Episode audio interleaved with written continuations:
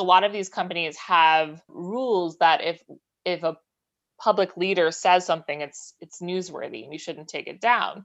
So when President Trump says, you know, if you vote by mail, there's going to be a lot of fraud and it's going to not, you know, they're going to steal your ballots, and in certain states, they're going to let people vote twice. And it's just not true. But the companies aren't sure whether they should take that down because it's literally the president saying it. Um, and if they do take action, then they get under fire for this anti-conservative bias, like the, that Facebook is trying to censor conservatives.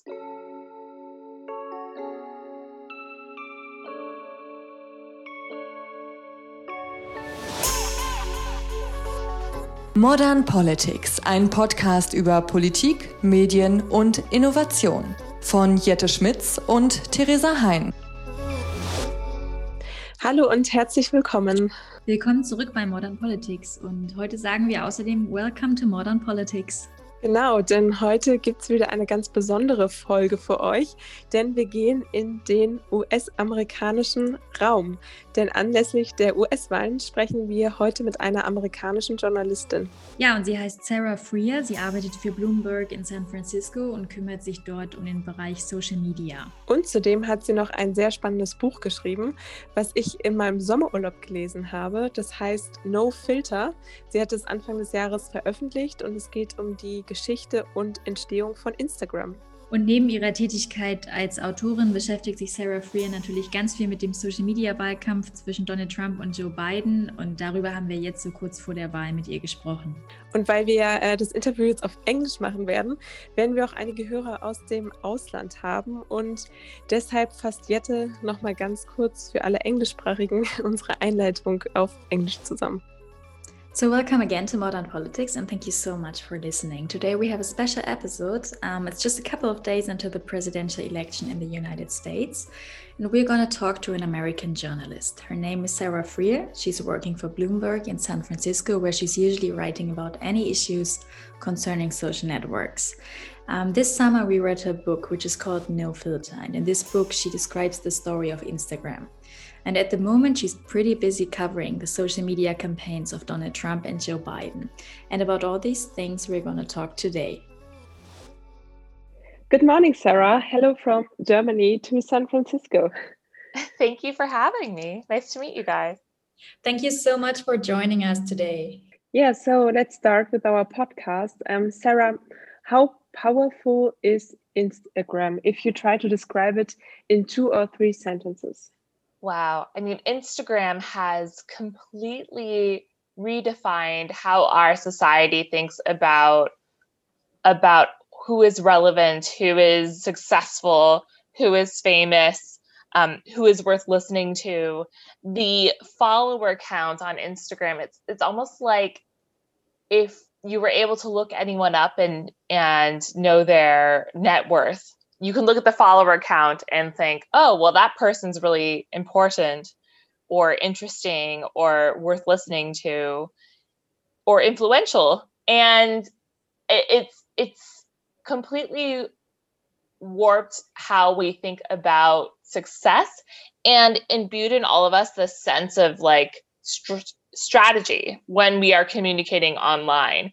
We now understand how to curate our personal images in order to reflect what other people want to see from us or what we want them to think about our lives, which is which is transforming not just our our content posting, but also how we live in the world every day, what we choose to buy, how we choose to go on vacation, what we do for, for fun, um, where we go eat, what we eat, uh, what we value, really. And and that has had this this profound effect on our economy and our behavior. Um, in my summer holidays, I started reading your book, No Filter, which you published um, earlier this year. Um, can you tell our listeners in brief what the idea of this book was and what did you learn about social media, especially Instagram, during your research?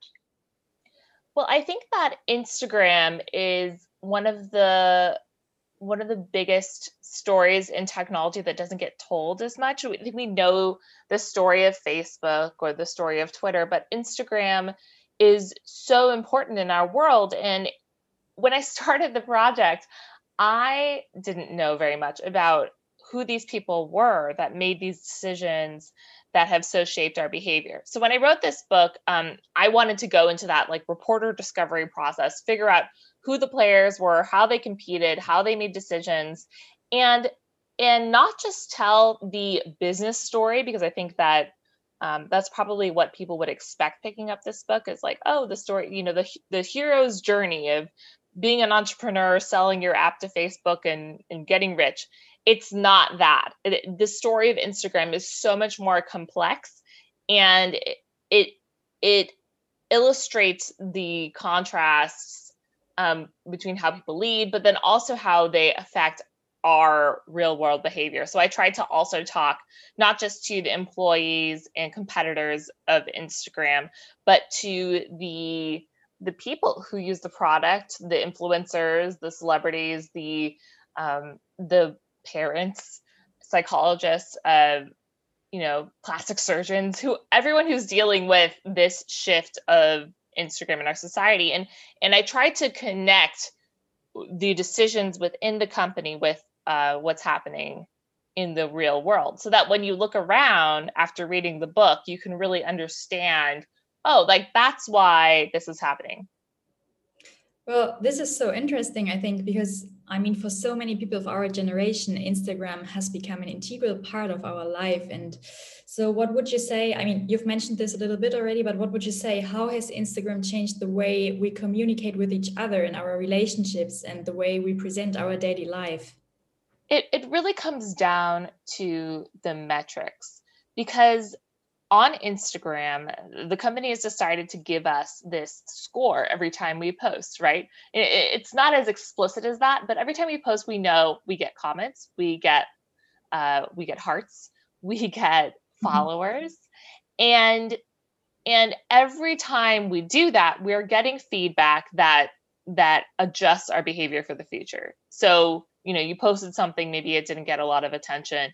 Maybe next time, you know, to post something um, with better lighting or with a different pose or, you know, with a different, uh, more visually interesting activity or with a better caption. And we're sort of learning as a society with every single time we post on Instagram, how to curate this, this idea of a personal brand. Even if we're not influencers or professionals, you know, young people today understand what works and what doesn't on the internet, and this idea of curating a persona. And what's interesting about Instagram that's different from Facebook and Twitter, the, the rules of Instagram are such that there is no resharing of content. So everything that's posted on your profile is something that you personally have created.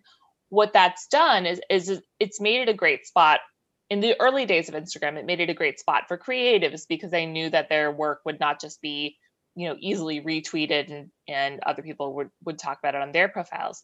Um, but what it also did is it turned it into this personal branding machine um, where if you go to somebody's profile, you see the full reflection of what they have created, not the links they're sharing or the comedians they think are funny. It's, it's their thoughts and perspective. Yeah. Yeah, this is so interesting. I haven't really analyzed Instagram in that way yet. That's so cool to hear. So, but uh, well, since you have a presidential election coming up soon, we want to talk about politics and social media as well. Um, back then, T V ads and debates have played a crucial role in political campaigning, but today, social media have become much more important as well. And in your book, you wrote that Barack Obama was the first politician Um, who was active on social media during his campaign. So um, how has political campaigning via social media changed political participation in terms of user engagement and empowerment? It has made it possible for anyone to be a publisher. So mm-hmm. on social media, you can just start sharing your perspective, your, your opinions. And that has been very freeing because you know, you don't have to be like I am a journalist for Bloomberg. You don't have to be a journalist for Bloomberg to say something that matters to a lot of people or share what you think. And in the beginning of social media, this was considered this great d- democratic tool, right? We saw the the Arab Spring protests, people who were rising up against their governments and and not standing for for mistreatment, and you know it was really it was hard to control uh, people in society anymore. What has happened since then? Uh, that was in twenty eleven. So what's happened since then is the people in power have gotten good at social media. So it used to be just like you know. people who use the internet were better at it than people who didn't. But now people in power have gotten have gotten explicit training from Facebook. They've gotten help, um, and they've gotten you know strategic advice. They are they have their own their own data operations, and and people in power have come to understand that the stuff that works on social media is that which sparks emotion. And what's happened over over time is this, those people who are who have become strategic about using social media are not just um, not just everyday people. It's it's people who know that they can actually create information that will be shared um, based on the incentives of these platforms, and some of that information is misleading or false or hyper partisan, or trying to get you to um, to participate in the conversation in a way that is actually damaging. And so we've really seen this shift from a, a tool that democratizes people's voices to a tool that uh, allows anyone to speak, in the, but the people who are getting the most traction are strategically lying to do so. Mm.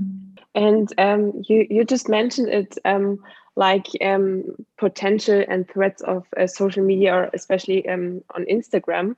Um, when we are just thinking back to uh, Facebook and Cambridge Analytica, for example, um, my next question is um, which uh, trends you can identify um, on social media, especially on Instagram, um, which um, yeah, are happening right now?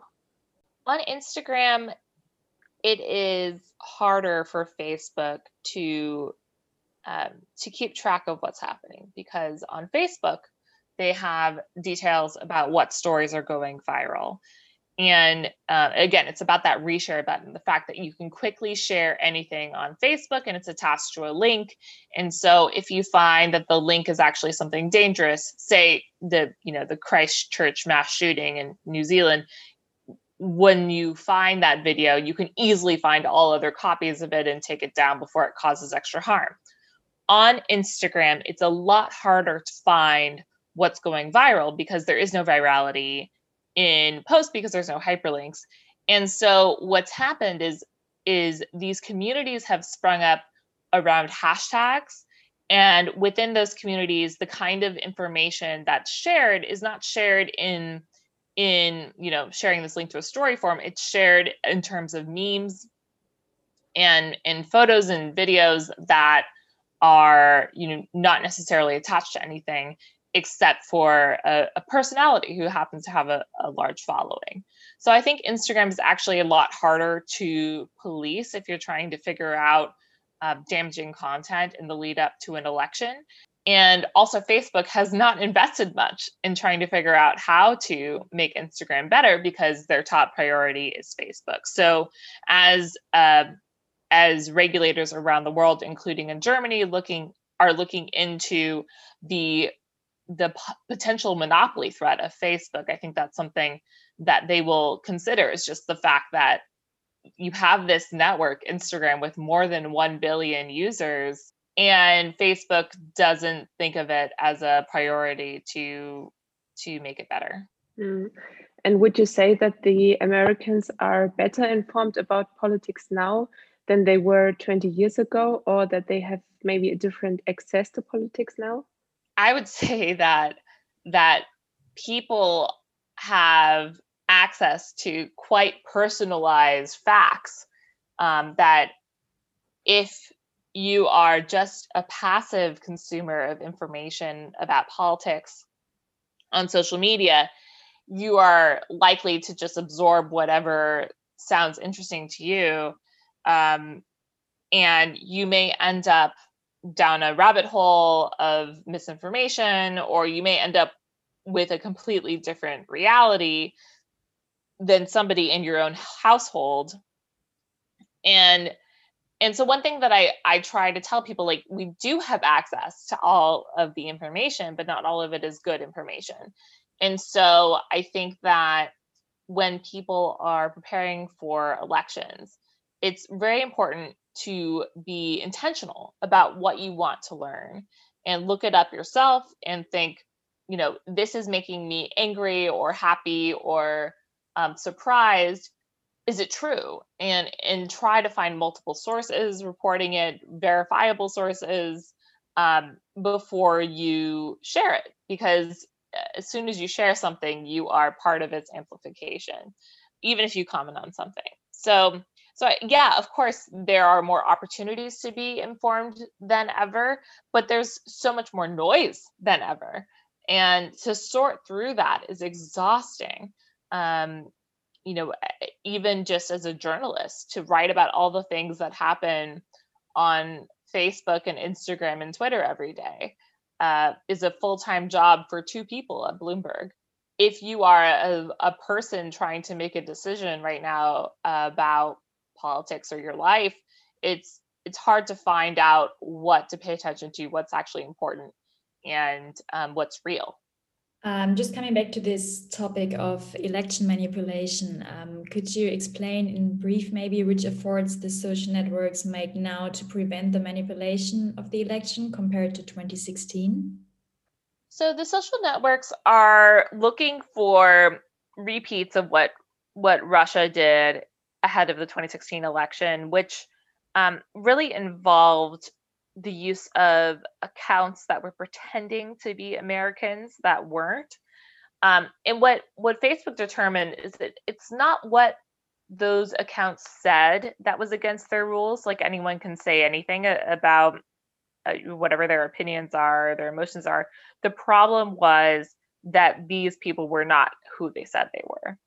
And in, in many cases, the one account that went viral on Instagram was uh, pretending to be a Black activist and building hundreds of thousands of followers for, um, you know, who are interested in, in Black culture and, and the rights of Black businesses to thrive and all that.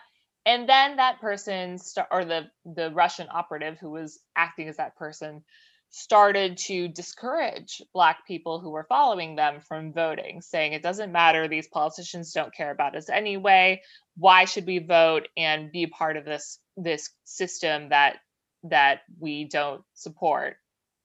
And that kind of voter suppression is very dangerous, because it's really Russia not wanting those people to vote, not that person. So anyway, that's That's the number one threat, is that a foreign actor will create profiles and that Facebook and Twitter and YouTube won't be able to detect um, which ones are fake, and trying to manipulate public opinion over issues like immigration, race, um, L G B T rights, um, you know, these these things that have already become gun rights, these things that have already become um, central to American discussion, just stirring the pot.